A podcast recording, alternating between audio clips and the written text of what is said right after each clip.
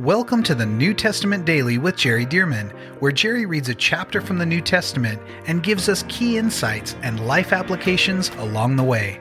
For more information about the Solid Life Journal and reading plans, visit solidlives.com.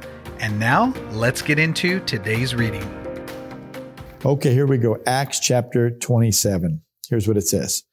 And when it was decided that we should sail to Italy, they delivered Paul and some other prisoners to one named Julius. Now notice, and when we uh, set sail, and when it was decided that we should set sail.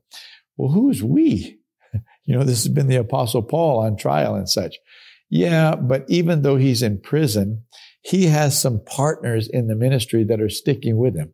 They're outside the prison, but as Paul is now going to be taken on uh, quite a lengthy journey from Caesarea on the Mediterranean coast of Israel, more uh, about central, well, all the way to Rome. That's a long journey back in those days. And so here Luke is writing. So Luke is going to accompany him. And uh, who knows who else is here. But notice this.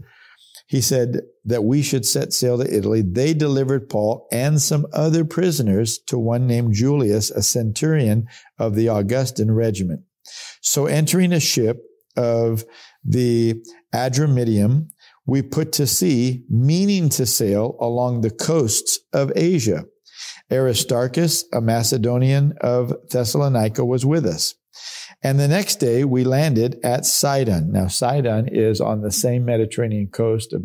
Uh, there were Caesareas, but way up in the north.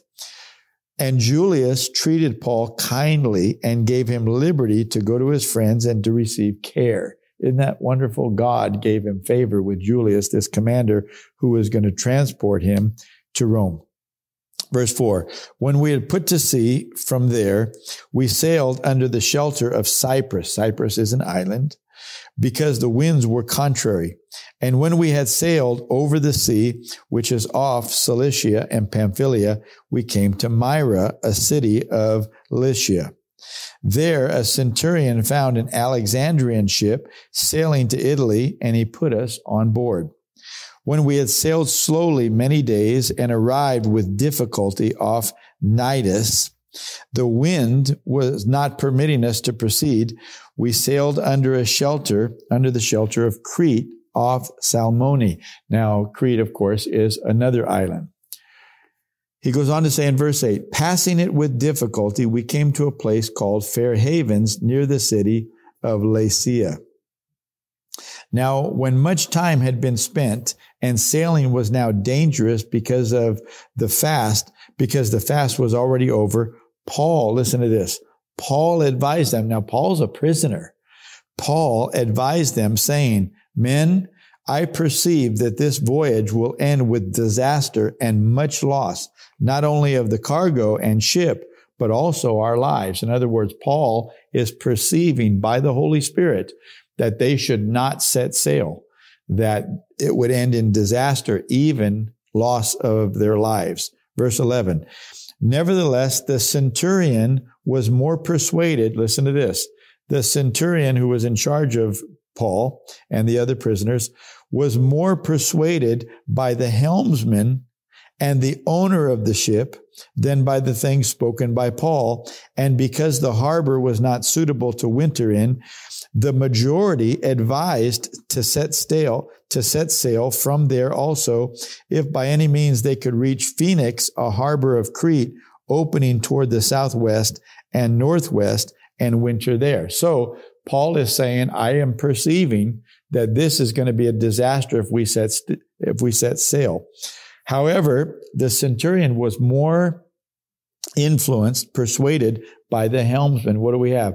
The expert, the expert on the ship that was sort of what we'd call the pilot of the ship by the helmsman and the owner of the ship. So here's a person of influence and experience, and he's influenced by him. But it goes on to say, and the majority uh, decided that they were going to do it. So the majority.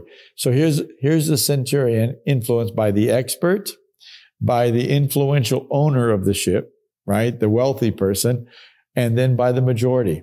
And he's not listening to this prisoner named Paul. Well, why would you? If you don't know who he is or who he's connected to, we should say, why would you listen to a prisoner? He's a prisoner. How would he know anything? He's not a sailor, right? However, we all know when you're connected to the Lord, you are the expert, the real expert. And so it goes on to say in verse 13, when the south wind blew softly, supposing that they had obtained their desire, putting out to sea, there's the mistake. They didn't listen to the man of God. Putting out to sea, they sailed close by Crete. But not long after, a tempestuous headwind arose called the Euroclydon. So when the ship was caught and could not head into the wind, we let her drive. And running under the shelter of an island called Clauda, we secured the skiff with difficulty.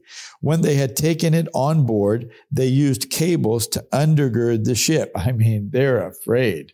They're running cables around the ship to undergird it, trying to hold this thing together. When they had uh, taken it on board, they used cables to undergird the ship, and fearing lest they should run aground on the uh, Syrtis, on the Syrtis sands, they struck sail and so were driven. They just said, Hey, we need to let the wind drive us to get us away from the sands that would uh, potentially break up our ship. Verse 18, and because we were exceedingly tempest tossed, the next day they lightened the ship. And this is a, a, normal tactic that they would use in those days and likely today. If the ship is too heavy and it's pushed down too much, the waves will fill it up with water. And so they wanted to lighten the ship to allow it to, uh, to float higher on the water. Verse 19, on the third day, we threw the ship's tackle overboard with our own hands. In other words, they are afraid. They're getting rid of even necessary things.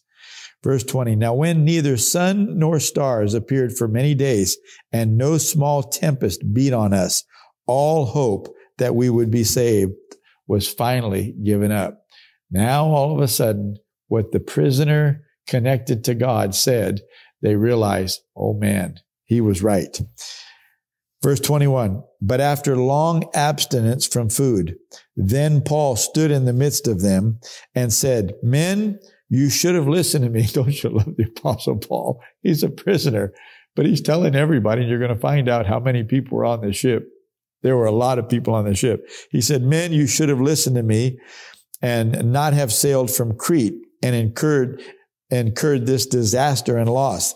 And now I urge you to take heart for there will be no loss of life among you, but only of the ship. For there stood by me this night an angel of the God to whom I belong and whom I serve, saying, do not be afraid, Paul. You must be brought before Caesar. So you can see it is the will of God that he be brought before the emperor Caesar. Do not be afraid, Paul. You must be brought before Caesar. And indeed, God has granted you all those who sail with you. God has granted you. In other words, Paul's been praying for the people on this ship. Why? Hey, they're on my ship. I'm the prisoner. I don't own the ship, but they're on the ship that I'm on. So I'm praying for them and God has granted you all those who sail with you. Therefore take heart, men, for I believe God that it will be just as it was told me. However, we must run aground on a certain island. So he is giving them now a prophetic utterance from God as to how this thing is going to end. We're going to run ground on a certain island.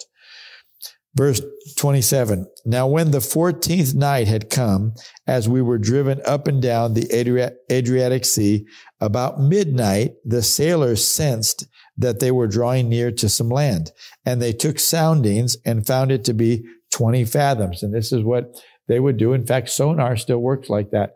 You send out a sound and the length of time that it takes for that sound to come back to you tells you how close you are to whatever it is that reverberated that sound the sound banked off of, if I could say it like that. So they took soundings and found it to be 20 fathoms. And when they had gone a little farther, they took soundings again and found it to be 15 fathoms. Then, fearing lest we should run aground on the rocks, they dropped four anchors from the stern and prayed for day to come. And as the sailors were seeking to escape from the ship, when they had let down the skiff into the sea under pretense of putting out the anchors from the prow. In other words, these guys are going to take the little skiff and escape, thinking everybody else is going to die. We're going to get out of here on the little boat. And, uh, but they were acting like they were just putting the anchors out.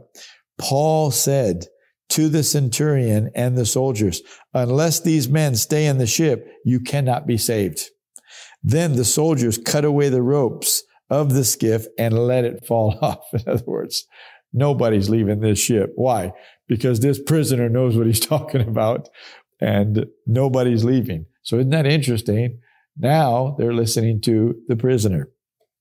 Verse 33. And as day was about to dawn, Paul implored them all to take food, saying, Today is the 14th day you have waited and continued without food and eaten nothing. Therefore, I urge you to take nourishment, for this is for your survival. Since not a hair of your, uh, not a hair will fall from the head of any of you. And when he had said these things, he took bread and gave thanks to God in the presence of them all. And when he had broken it, he began to eat. Listen to this. Then they were all encouraged and also took food themselves. And in all, there were 276 persons on the ship. There are 276 people on this ship, this ancient ship, and they're taking cues from the prisoner. And when the prisoner says eat and he starts eating, they say, we need to eat. We need to eat.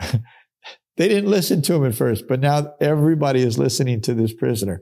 Let me tell you, when you have the Lord and when you can discern what the Spirit of God is saying, you become the smartest person in the room because God is the smartest person in the universe. He's God. See, and this is why it's so important that we don't just listen to the majority and listen to the experts or listen to the wealthy people. No, we need to listen to God. He always knows what to do. And the experts don't always know what to do. So, uh, he gave thanks. He began to eat. Then they were all encouraged and also took food. There was 276 person on the ship, persons on the ship. So when they had eaten enough, they lightened the ship and threw out the wheat into the sea. When it was day, they did not recognize the land, but they observed a bay with a beach onto which they planned to run the ship if possible. And they let go the anchors and left them in the sea. Meanwhile, losing the rudder ropes and loosing the rudder rope, excuse me, and they hoisted the mainsail to the wind and made for shore. But striking a place where the two seas met, they ran the ship aground and the prow stuck fast and remained immovable, but the stern was being broken up by the violence of the waves.